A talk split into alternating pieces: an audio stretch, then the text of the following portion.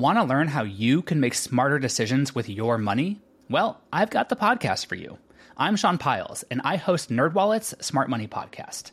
Our show features our team of nerds, personal finance experts in credit cards, banking, investing, and more. And they'll help you make the most of your money while cutting through the clutter and misinformation in today's world of personal finance. You'll get clarity on strategies to help you build your wealth, invest wisely, shop for financial products, and plan for major life events. Listen to NerdWallet's Smart Money Podcast wherever you get your podcasts. Hello, and welcome to This Day in History. Here's what happened on April 3rd.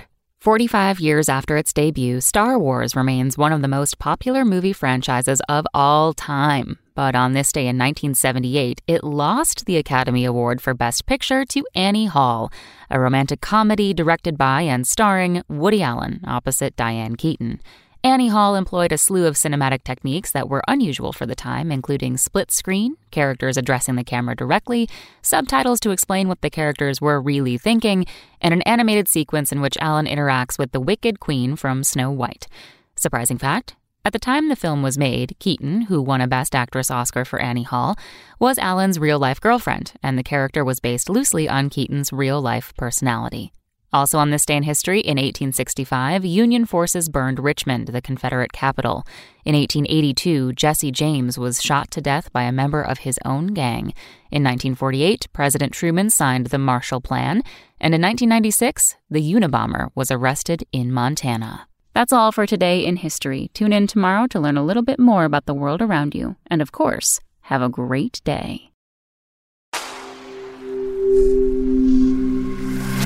Spoken Layer. Want to learn how you can make smarter decisions with your money? Well, I've got the podcast for you.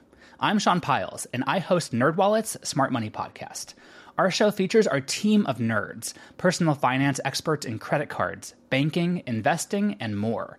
And they'll help you make the most of your money while cutting through the clutter and misinformation in today's world of personal finance.